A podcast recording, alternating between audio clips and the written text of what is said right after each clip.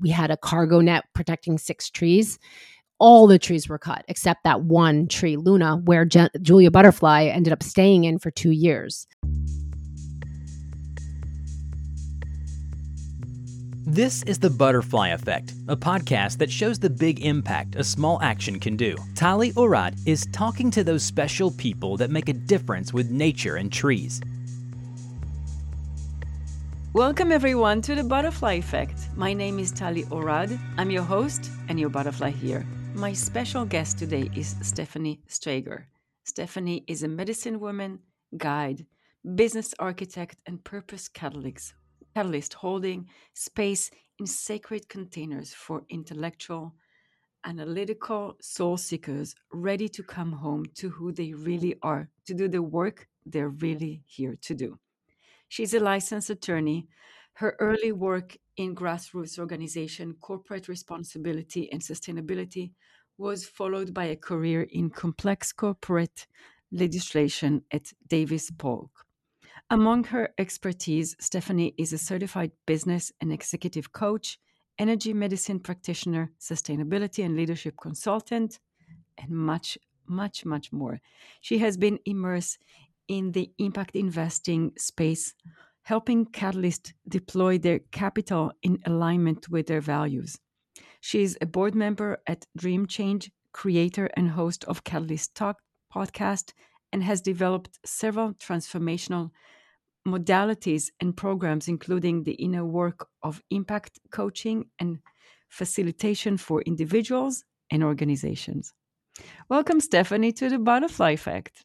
Hello, Tali. It's great to be with you today. This is so exciting.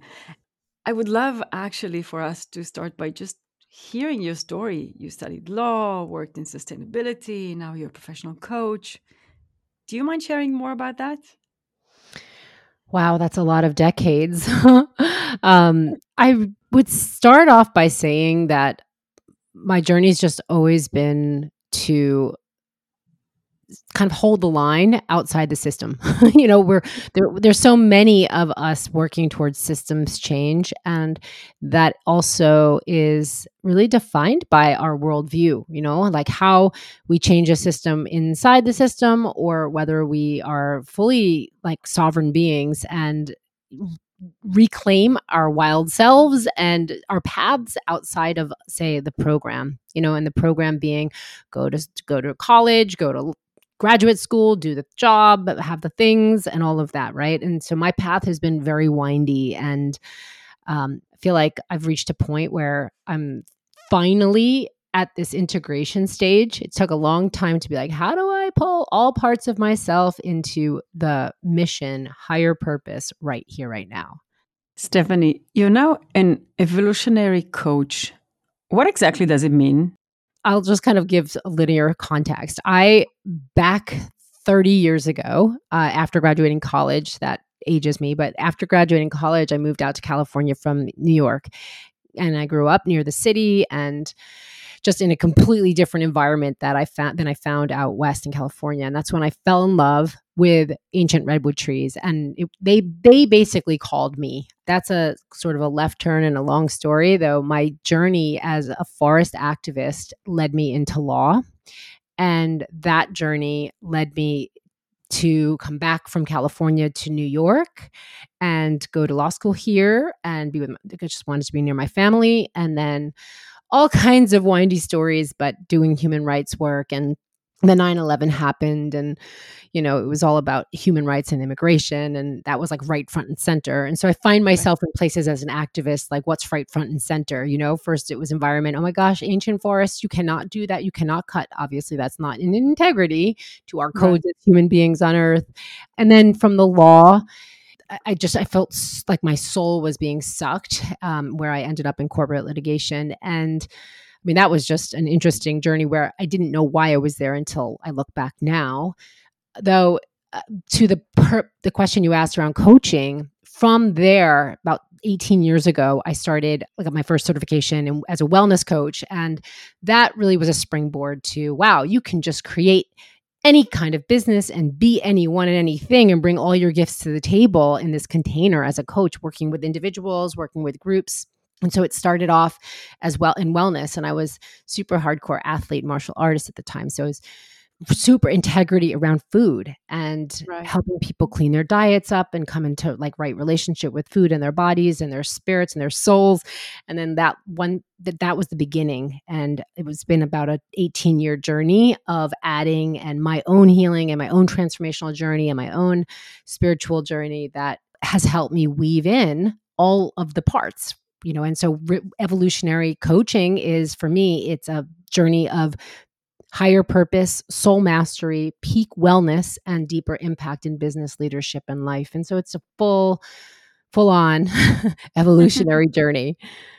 Yeah, that that sounds incredible. And it, it seems like you you said how you kind of like break the system, how you do not fit in the boxes. Yet, from whatever you told me, all these stories is you actually went and experienced all the boxes, and after mm-hmm. experiencing them, you decided to break free, right? Do you feel like others needs to experience and then break free or is there a way for us to kind of like fast forward and I think the new generation, I think children being born today are creating their they're they're creating the new boxes, right? They're and what we get to do is um, catalyze the environment for the next generation because most of us have already been you know, well, most, I shouldn't assume that. Like many people have already been in the system, if not. And when I say in the system, I mean um, in in a job, say in a large entity or even a small entity. You know, I've worked for nonprofits that run just like a big business and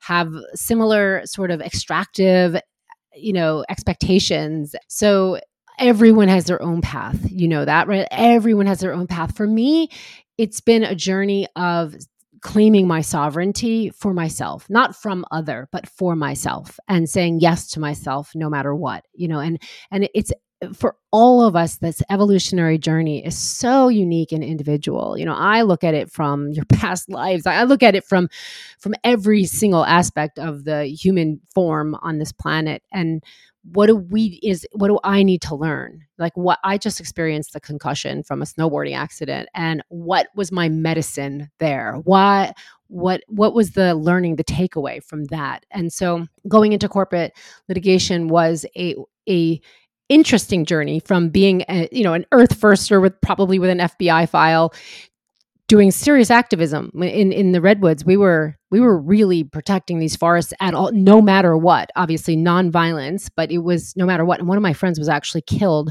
by a logger. It got really violent and that's what brought me into law.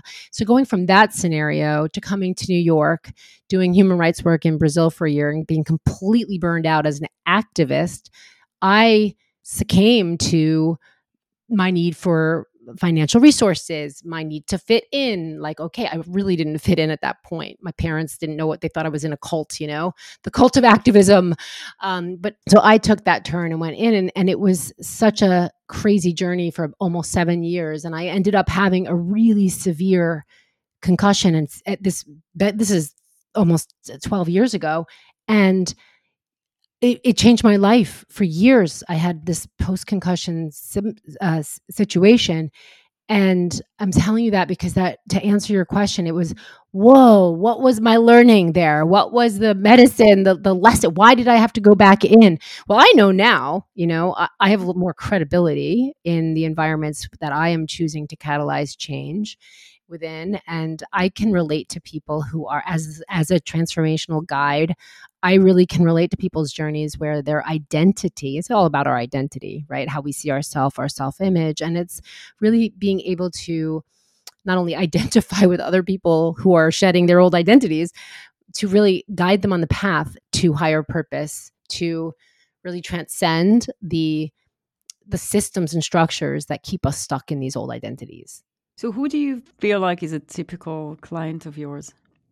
It's just humans. humans are who are really called, who are really called and committed to their own ascension, their growth, their, um, you know, their transformation. And and so, I, a lot of my clients happen to be impact investors or impact creators, leaders, um, entrepreneurs, those who are really committed to transforming our world and creating positive impact.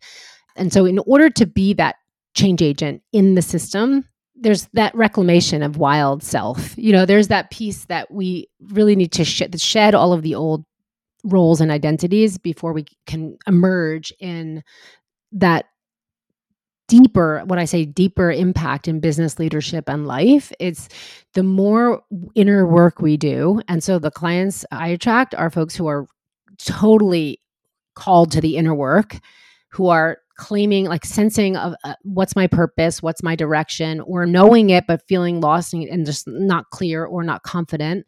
And it's this journey of saying yes to yourself you know and it's this journey of letting go of the scarcity of i don't know my purpose well it's okay like like why that's all a framework and a structure of the matrix system anyway is to make create another thing that has a scarcity attached to it versus like today is my purpose you know so yeah it's it's folks who are really committed to the path full on so this is the butterfly effect mm. and mm. the impact of one small action right can change things in your path and yeah. others.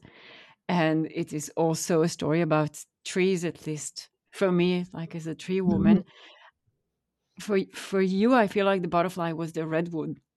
So tell me more about this. How did you even end up sitting there watching those trees, mm. making sure they are safe and right starting your transformation? Mm-hmm. Yeah, when I was in college, so I grew up in a very um, just conservative suburb of New York City and like was a city girl pretty much growing up. But when I was in college, I was called to solitude. I was called to the to study Emerson and Thoreau and go to the forest. I was in in school in Boston and and so when I graduated, I got in my car and drove out west. And when I was on that my way out to meet a friend with in Berkeley, California. I was driving from the north down. So I was up in Seattle and then driving south along the coast. Mm-hmm. As I was driving, um, I, I stopped in this I mean, the, the, forests were like, holy moly. I had never seen anything in my life. Like, even the big sky in Montana was like, whoa. And so everything yeah. from that moment was just like, whoa. And I saw ancient redwoods as I started driving through Northern California. And it was just awestruck. And I pull into a lot and I was like, okay, I'm going to go into one of these. I'm, i got to go on a hike in here. And I go for this hike and I'm I'm stopped in this grove and redwoods grow in families and they are to me the most friendly community of trees I've ever experienced and they grow in families literally so I was like sitting in a family and I heard them talk to me I heard we need your help now I have no idea in my I'd never even seen a logging truck in my entire life, except for I started to see them on my way out there, but I didn't, you know, they were just like a hundred trees on one logging truck, small trees. So I'm like, okay, what does this mean? Well, I got in my car to leave to, to head out and I saw one logging truck drive by and it had one giant chunk, like the whole tree couldn't even fit on this. It was one tree and it was a chunk of the tree taking up the whole truck and it was like these are this is the family I was just talking to. What? And I and I followed the truck along the highway along the roads there in this in the ancient redwoods up in in northern California, Humboldt County and and north you have what we call tree museums. So along the road, you're like, wow, oh my God, all these ancients. You go behind the roads a little bit. So I followed this logging truck and I couldn't believe what I saw. I'd never seen anything like it. It was just bald, bleeding hillside, like mountains, and th- that was the first time I knew what a clear cut was without even knowing the word clear cut. Then I ended up in Berkeley for about a year and I was working for an organization called Forests Forever, where we were going door to door um, raising money for lobbying efforts to protect headwaters, like a, one of the last remaining ancient stands of ancient red uh, stands of ancient redwoods on private property, and that was the beginning of a journey. So that led you to law, and towards doing something to protect them. Yeah, so. I mean, it's such an interesting story. It's not like oh, the the trees were being killed. There's always like a a story behind it. And this particular place, which is probably very similar to other places, is is this you know this used to be a family run lumber town, and it was a hostile takeover in the 80s by a Texas like international company, and junk bonds and all the things. It was like just this huge kind of political conversation. And the story goes that this company that was liquidate was actually liquidating all of their assets, the ancient redwood trees. Our work was to have the state or raise the money to buy these last stands of protected ancient redwoods unprotected redwoods to buy them from this company and that was the mission for for lobbying. And then and then there was this point where we would hear that they were going in and they were going to log this place called headwaters forest. And there was a big protest up in i don't know what year this 1996 7 i think. And there was a big protest. So i went up to humboldt to this area. It was about five hours six hours from san francisco bay area. And i was like, I'm not leaving here. You know, we got, there was a big arrest situation. A lot of people got arrested because we were blockading the roads. And from that point, it became this journey of nonviolent activism taking nonviolent action courses and we had base camp where we were basically camping out for months at a time and going in and finding ancient trees that were tagged to be cut and one of them, which many people have heard of, is Luna, which uh, Julia Butterfly, butterfly effect. She mm-hmm. ended up staying in for two years to protect that tree. Well, my I was with with my friend Daniel. He found that tree, and we all went up that night, and we had affinity groups. We named ourselves the Lunatics, and we just declared we're protecting this tree and it was this ancient the whole place was all these giant trees and so we built platforms in these trees. We had like a cargo net connected to six trees so one person could sit in the cargo net and protect six trees. It was a beautiful and very unique experience and deeply profound to live up in a three you know live at in, in a sleeping on a door with some climbing gear 300 feet up in a tree and hear the trees talk and to be up there while they were logging down below, like a timber harvest plan, say down below on the mountain, to be up there in the trees and hear them cry. And there was this whole communication. We talk about, you know, people are posting links on LinkedIn all the time with, oh my gosh, trees talk. It's like, yes, I've been saying this for a long time. They literally cried sap they there's this whole thing that happens when their brethren are being demolished and they know it's coming for them. And so we just it, it was a, a, really beautiful time. And a friend of mine was uh, who was the first person i actually tree sat with, he was killed by a logger. And so that's how I got into law. In California, you could still at that time become a lawyer without going to law school. You do an apprenticeship, it's four years, and you have an like an attorney who's your apprentice who you apprentice with. And we started a law school and it was a law firm called Pacific Law. And we had three attorneys who were mentoring six mentees and we applied with the state bar and it's all legit. And we were right. doing this while we were suing that company on on many fronts including the wrongful death of my friend david chain but it got you to be burned out even though you you felt I, i'm sure you felt fulfilled and accomplished by knowing that you saved those trees and yet you were burnt out and you ended up going another direction. Is there any any tips you want to give to anybody that wants to be an activist, who want to? Yeah.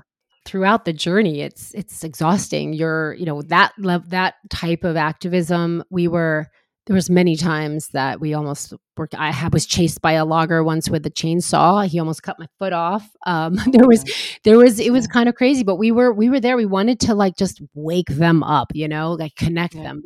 The truth was it was way beyond the loggers. It was the dynamics that were at a systemic level of pitting loggers against environmentalists and mm-hmm. paying loggers to cut you know for the amount of trees they cut versus a, a fair wage.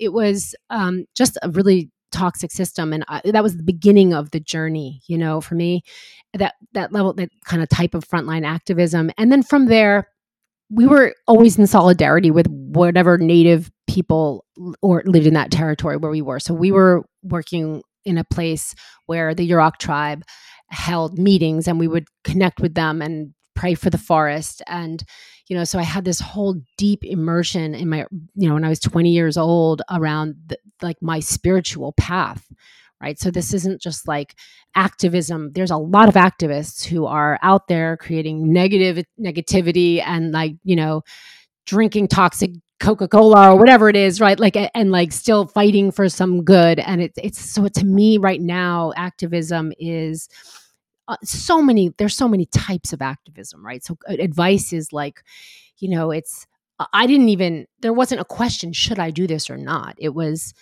I was I was just guided on this journey and we were you know we were kind of called. We would go up to Oregon where there was another timber harvest plan and we would work with the activists up there. We would go to um, one time we were brought to this place called War. When I say brought to, I mean answered the call. You know, there was a call for solidarity on the Na- Navajo nations that their land in Ward Valley, where where the government was going to bury spent spent plutonium rods under on sacred land. So got to be out there with them for months at a time, living in the desert in a tent, and you know, so it was, it was this really interesting journey of of the I'd say I was in my early 20s. I had the time and the resources to and the creativity to to live that way you know? Right, now, right. now it's different. So advice is like who is it? Where are you in life? What are what what are you called to do? And that's really the question. Right right.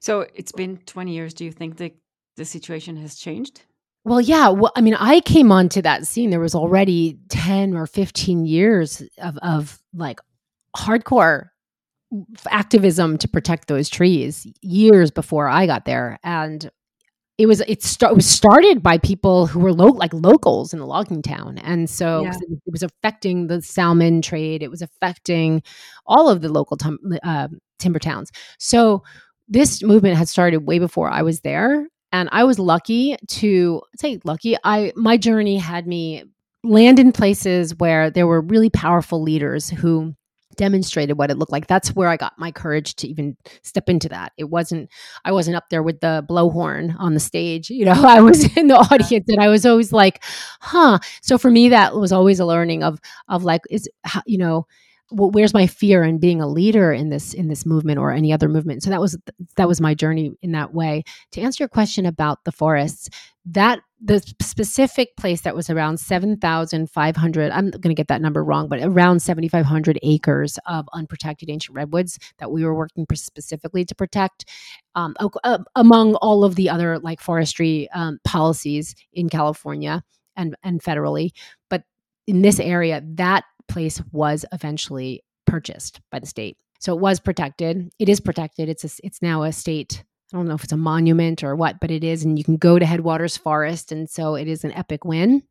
And there was a lot of loss. The place I told you about where I stayed in that tree, we, we had a cargo net protecting six trees. All the trees were cut except that one tree, Luna, where Je- Julia Butterfly ended up staying in for two years. She protected that one tree. The rest of the entire forest was clear cut. There was so, I had friends who were in a tree that I also helped build this platform for eh, we had all these names.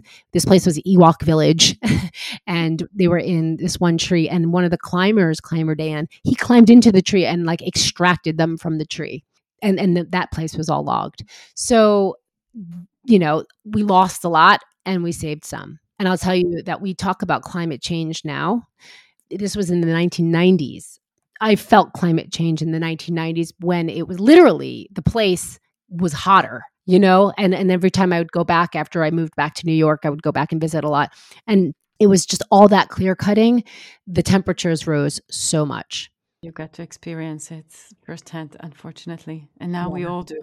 So uh, you mentioned uh, humboldt and i know that's a, a place in california where the indigenous community live and there's also a university there and i know you are spending time immersing with various indigenous groups and i would love if you can share some of your i, I want to say lesson learned but i'm assuming it's it's still a journey but mm. some of the experience you have shared with them mm. Yeah it's a it's been a dance it's been a really interesting dance um, as a when I went into, um, I keep, I, I go on these long journeys till I answer your question. Though, for context, I went into law, and while I oh, I, was very passionate about environmental justice and that being really working towards that was when I went to Brazil. I was doing this work after law school, um, working for environmental justice.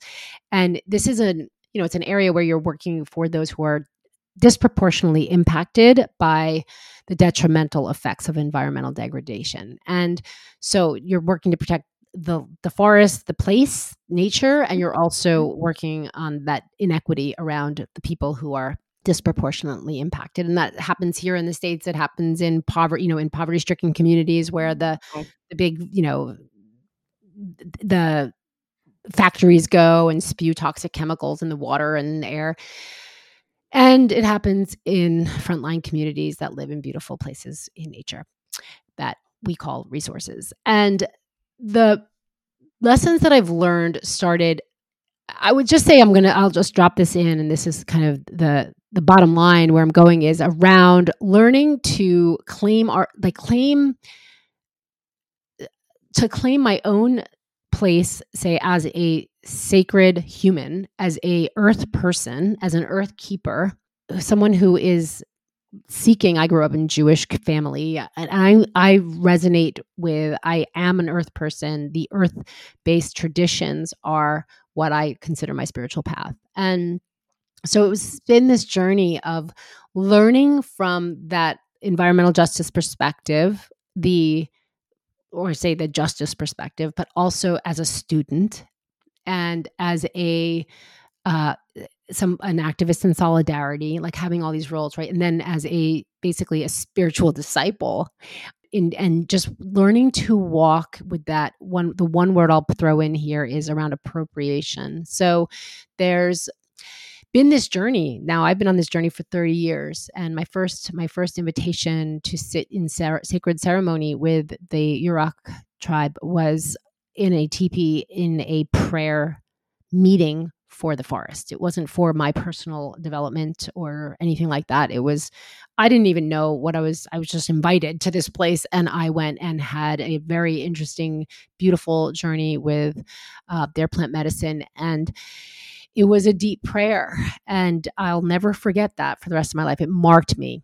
And and then I went on this journey wherever I would go. I was also I did I did a lot of work in Ecuador and Brazil and in Peru in the Amazon, um, and worked with different tribes there, and the Warani, the Quechua, the Shuar. I was actually remember I mentioned before I had had a head injury. Well, and I and in 2012 2010 2010 when I was in this corporate law firm and I just knew I was out of alignment with myself and I experienced a concussion and I ended up in a journey to the Amazon with my herbal teacher because I was a student of herbalism and we were in a place that was was not even planned to go there um, and we were visiting with the Achuar an Achuar community in Ecuador and and I experienced healing in that place and that place was so pristine that it was like sparkling eh, like elemental beings in the air. It was like it was just so pristine and and gorgeous. And it was about four hours up a river on a boat. And the place when we arrived there, and Don Juan, who was the medicine man, he said that he had sick people in his village, so he couldn't teach us anything. And we we were uh, invited to sit with ceremony and, and, witness him healing people in his village all night. And in that ceremony, he saw me and he came over to me, and I he didn't know anything about my head or anything about me, and he facilitated a healing that was so profound that it, the head was completely healed. My concussion, every symptom was completely gone. And that next morning, they told us they were crying. They were sitting around and crying, and we were leaving, and told us that Ecuador had sold their land to a Canadian mining company. And now this place was sitting on top of one of the largest copper reserves in the equatorial belt it was devastating and they're devastated. They were they were, had been, since been forcibly removed and it places a copper mine now. And it's devastating because this is part of that journey of like uh, what can like like you asked before what can people do? What would be your advice? And i i don't know that i'm even the person to to give the advice. I i've done my bits of activism here bits of it there and I I think to this point I'm like I could have done more. I could have done more. And then that's just the enough program running and I, you know, delete that file and say what can I do now? Where am I now? And why? What was the lesson? What was the learning? And and I mean that's what we're all here for. I think that the more energy we put into shame or blame or guilt within ourselves or others, even the people who are extracting, the more we're contributing to that negative frequency on the planet. You've been to Ecuador, Peru, Brazil, and obviously in California. Do you find something that is in common between all? Oh yeah, all different. Yeah, yeah. Oh yeah. I mean, it's like I, I was saying, uh, earth-based traditions. Um, people, native people, native lineages who are still carrying that wisdom tradition. And, and I love that question, Tali, because I mentioned the word appropriation. And there was a time I've been writing a book for seven years and just starting to pick it up again. I had stopped because I bumped into this moment where I was in Ecuador doing research in this area called Yasuni National Reserve that had just been opened up to oil. And there were the Warani tribe and the Quechua tribe in that area. And I was sort of studying the impact of this kind of newly exploited area and the impact on the indigenous locals there, the native people to that place yeah, it's it was fascinating to me just from a sociological, like from a from a human trans, like a I don't know, a transformational perspective. Though the the one thing is that they are they're they they like live in a completely different paradigm, and I'm not saying they to objectify or romanticize. It's people who are connected to a lineage that is in communion with nature that lit- lives in that close communion with nature. Across the board the trees are their relatives. The the animals are their relatives. The earth speaks if you listen. The capacity we have as humans and our senses are so much more activated when we are like connected to nature to the elementals to the directions to the there's so many similarities. I can't say i've studied all you know, I've just a handful, just a, a small handful of people that I've encountered that have shown me whether they're like still really, really off grid or whether they're, you know, unfortunately on a reservation in this country. The the politics are uh, I'd say that like unanimously it's resource extraction that changes them that and that sort of colonizing mentality that that is an interesting dance because even as a white woman from New York, going to places to be in such humility and even though like here's that word appropriation i experienced when i was writing this book and i was kind of interviewing people um, there was this in un event there was a i think it was a general assembly in you at the un and so there was a lot of different indigenous representatives in in new york.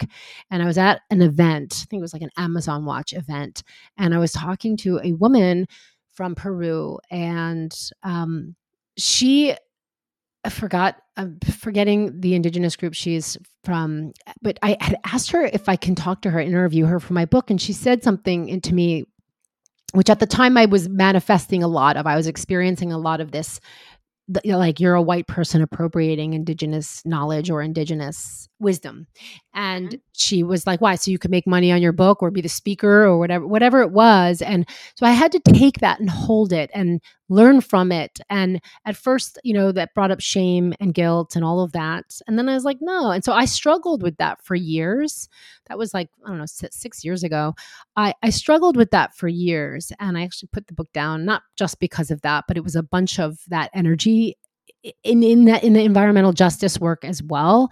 It's this it's kind of this very dualistic like this polarity of don't appropriate let us have the front and then also like shame and guilt and how do we navigate privilege and also stand in our own sovereign like power and not relinquish our power you know while also holding space for all voices. And so I've I've had to come to this place of my own I could say reconciliation to feel in complete harmony with my walk as a spiritual earth person, as a medicine woman, in the sense of my journey and just claiming my passion like that, that like as an earth keeper somebody who's here we're all we're all here together if we can all just be together but also honor and acknowledge from where the wisdom has been held and the journey those people have had to go on to hold it and so that we get to remember it. Does that make sense? Yeah.